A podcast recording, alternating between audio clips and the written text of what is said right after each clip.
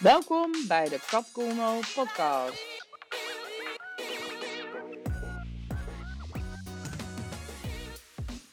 De mens lijdt het meest van het lijden dat hij vreest. Ken je dat? Nou, ik wel. Ik ondervind dat regelmatig aan de lijve. Ik kan me zo druk maken over dingen die dan in de praktijk zo ontzettend meevallen. En al die stress die je daarvan hebt, dat je de hele tijd aan het nadenken, oh ja, wat als dit en dat en hoe, hoe dan zou het wel dat of dat, dat kunnen gebeuren. Nou, 9 van de 10 keer gebeurt er helemaal niks. We staan allemaal prima, valt helemaal goed uit. Nou, afgelopen oktober had ik het plan opgevat om naar Bali te gaan. Dan ging ik een yoga retreat doen. Yoga is niet per se mijn ding en retreats ook niet. Maar dit was een soul rocker music yoga retreat van mijn favoriete artiest en guru Michael Franti. Daar ben ik al 30 jaar fan van. Um, het was op Bali. En het stond al 10 jaar op mijn bucketlist. Uh, maar ik had nooit geld, nooit tijd. Ik vond, nou ja, ik dacht van, nou, dat is niet voor mij weggelegd. Maar ja, ik uh, kreeg een uitnodiging van Michael, zo voelde dat. Um, en dit retreat dat was uh, georganiseerd in de week van mijn verjaardag. Mijn 48ste verjaardag. En 48 is mijn lievelingsgetal. En um, tot dusver had ik nooit geld om zulke dingen te doen, dacht ik. Was mijn overtuiging. En dit keer wel. En eigenlijk had ik dus geen excuus om niet te gaan. Dus ik dacht, ik boek. Maar ja, toen kwam de datum dichterbij. En toen begon ik hem een beetje te knijpen. Ik was uh, daarvoor een, uh, meer dan een maand in Miami geweest. En uh, ik was daar langer gebleven omdat ik keel, uh, oor en uh, longontsteking had. En ik had helemaal geen zin in een lange vlucht. En ik had geen zin in hitte. En ik had geen zin in luchtvochtigheid. En ik zag de hoeveelheid de deelnemers. Wat, 40, 40 mensen. Poeh, moet er niet aan denken. Ik zag het schema. Jeetje, hoe vroeg op? Um, hoeveel dingen op een dag doen? Zoveel? Poeh. En yoga, dat had ik dus al 20, 20 jaar en 40 kilo geleden kon ik dat prima. Dan kon ik op mijn hoofd staan en alles. Maar uh, ja, voordat ik chronische leukemie had, kon ik nog wel mijn hoofd naar beneden doen in het downward dog.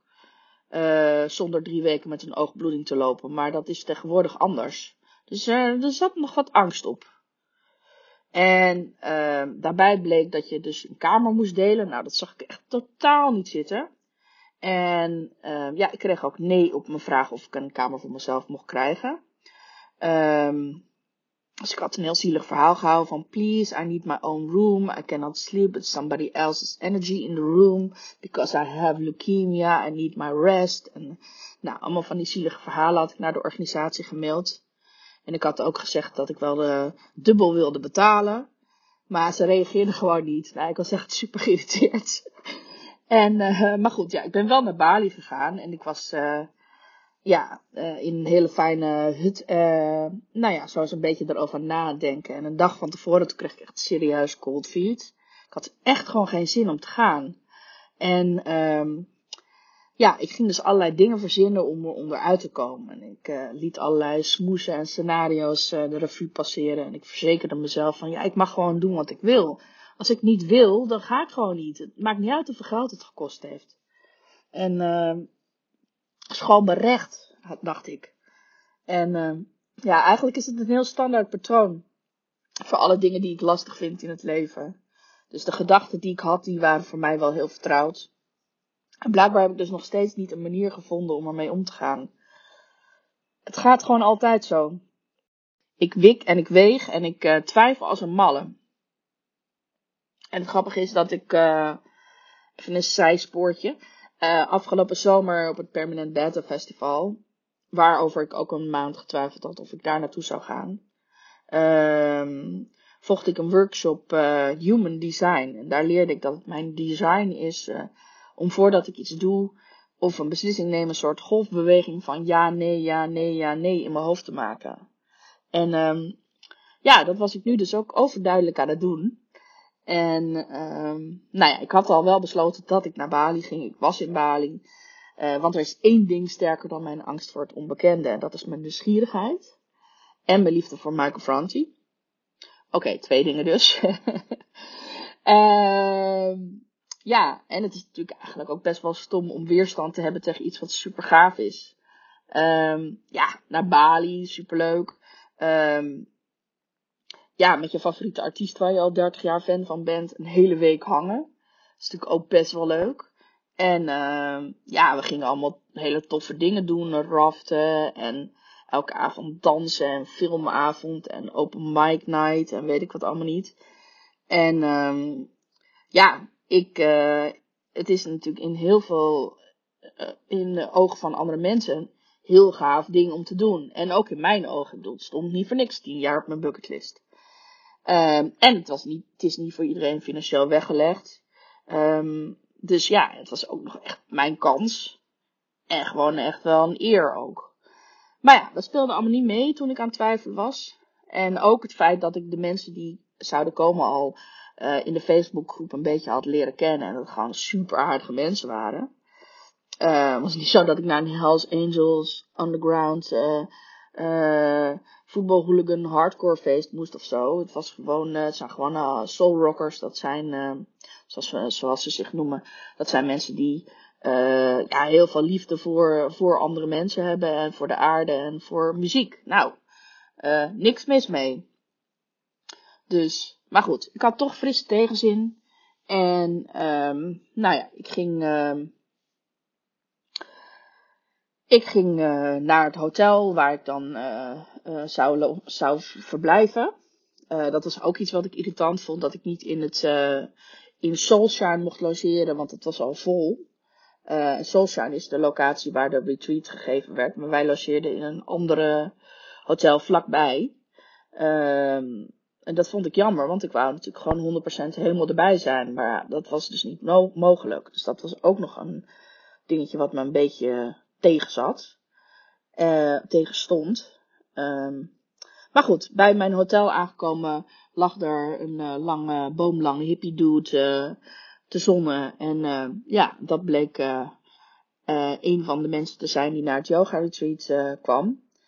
En ehm, ja, het was eigenlijk vriendschap op het eerste gezicht. Het is gewoon een hele toffe dude. Bleek ontzettend veel gemeen te hebben. ontzettend van muziek te houden. En uh, ja, hij was gewoon open-minded en relaxed. En uh, nou ja, daarna kwamen nog twee andere uh, mannen uh, daar ook logeren. En die waren ook super relaxed en met heel veel humor en heel luchtig en heel, ja, heel leuk. En totaal geen yoga-types. Ze hadden ook, ze deden ook, hadden niks met yoga. Dus dat was ook wel heel grappig eigenlijk. En uh, ja, sowieso veel mannen een yoga retreat. Dat vond ik ook al heel apart. En uh, nou ja, toen was het nog even wachten op mijn roomie. Nou, dat was iets waar ik enorm tegenop zag. Omdat ik echt zo niet fijn vind om met iemand op een kamer te slapen. Dat is een van de redenen waarom ik altijd alleen op vakantie ga. Ook omdat ik graag mijn eigen zin wil, maar... Um, maar goed, ja, mijn roomie, die, uh, ik kon daar dus niet onderuit. Ik moest een roomie. En um, ja, die kwam dus eigenlijk heel, heel veel later pas aan. Dus dat gaf mij de gelegenheid om de bedden zo ver mogelijk uit elkaar te zetten. en dan vast mijn bed te claimen en mijn plek te claimen in de kamer. Nou ja, en uh, uiteindelijk kwam er roomie en uh, dat bleek dus een wervelwind van energie en positiviteit te zijn. En binnen twee seconden had ze de hele kamer vol met spullen liggen. Overal lagen haar spullen. Uh, maar verder bleek ze ontzettend relaxed en meegaan te zijn. En uh, toen ik uh, het onderwerp snurken en me niet echt comfortabel met een kamergenoot voelen had aangekaart, bleek zij er precies hetzelfde in te staan. Ze besloten dat, uh, dat we altijd een andere hotelkamer konden boeken als we elkaar zat waren. En dat we altijd eerlijk tegen elkaar zouden zijn. En, nou, er viel echt wel een last van mijn schouders. En uh, nou ja, daarna was het tijd voor de openingsborrel en het diner. En um, ja, daar gingen we dus um, Sarah ontmoette, de vrouw van Michael Franti. En uh, Gina, de yoga-docenten. We gingen met een driver daar naartoe, werden we gebracht. En we werden verwelkomd door de staf. En um, nou, er waren, kwamen langzaam mensen binnendruppelen. En ze waren allemaal heel leuk en spontaan. En dat Soulshine, die locatie van die yoga retreat. Ja, dat is echt, nou ja, als ik, als ik een yoga retreat zou ontwerpen, dan zou het er zo uitzien. Echt niet normaal mooi. Echt een paradijs. Michael Franti die was er dus nog niet, want die had uh, vertraging. Uh, want zijn, uh, had zijn vlucht gemist. En de aansluiting gemist, moet ik zeggen. En, maar goed, Sarah en Gina, die, nou, die zorgden voor lekkere cocktails. En nou, we hadden meteen allemaal leuke gesprekken. En nou, Sarah die zei nog tegen me van, ja, hoe is het nou voor je dat je geen privékamer hebt? En uh, ze zei met een lach en een knipoog uh, dat dat zomaar mijn grote inzicht voor deze week zou kunnen opleveren. Um, op dat moment wist ik dat nog niet zo zeker, was ik daar nog wel een beetje pissig over. Maar ik dacht, nou ja, oké. Um, nou ja, in retrospectief had ze volkomen gelijk. En uh, ik heb het dus super leuk met mijn roomie gehad. En ik bleek gewoon te kunnen slapen en functioneren met een roommate. Uh, sterker nog, het was heel gezellig en ontspannen. En we liepen elkaar geen seconde in de weg en we konden 100% onszelf zijn. En uh, ja, de grote groep waar ik super erg tegen opzag, nou, dat waren dus allemaal schatten van mensen. Dat was echt één bulk liefde bij elkaar. En uh, nou, s'avonds uh, hadden we nog een soul circle, een kringgesprek. En nou ja, mensen waren heel eerlijk en open. En nou, ik ontdekte dat ik eigenlijk best wel iets voor de groep durfde te zeggen. Dat was ik eigenlijk, was ik ook al bang voor. Um, en ik had bedacht van nou, dan ga ik gewoon als eerste. Uh, want dan heb ik heel weinig tijd om over mijn antwoord na te denken en te gaan bedenken of het wel zin heeft dat ik dat ga zeggen. Nou, dat hielp dus. En de yoga-oefeningen die waren super pittig. Um, ja, ik zweette me helemaal de pleuris, want het was daar echt, nou ja, 45 graden. Dat is niet mijn temperatuur. En, um, maar het was wel heel tof. En uh, gaandeweg gedurende de week ontdekte ik dat mijn lichaam tot veel meer staat was als ik dacht. Uh, dus dat was ook een enorme overwinning.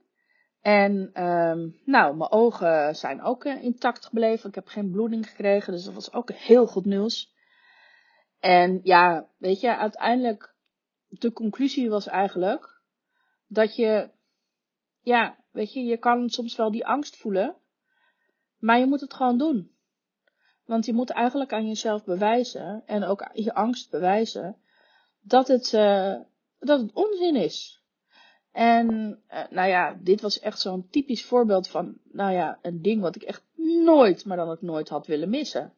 Het was echt een fantastische week.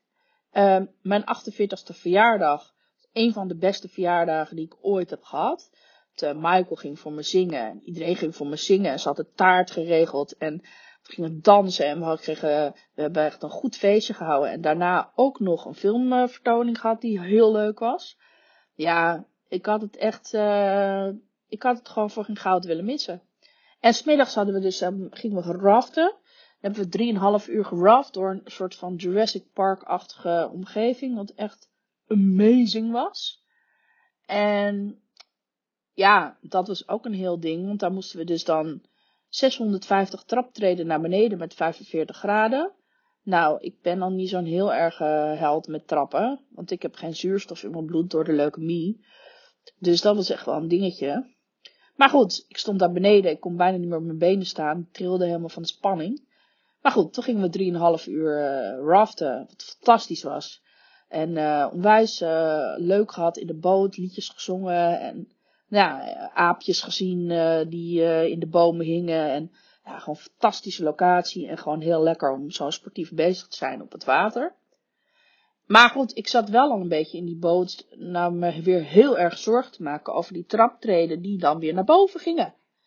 En dat bleken er 450 te zijn. En dat had ik bijna niet overleefd, want dat was wel echt zwaar. Maar ik kreeg hulp van, uh, van de jongen die ons in de boot had begeleid. Die heeft mij zo, zo wat uh, naar boven getild. Um, en van de cheerleaders. Uh, allemaal mensen van mijn groep. Die langs de, langs de weg uh, stonden te cheerleaden. En ja, dat was fantastisch.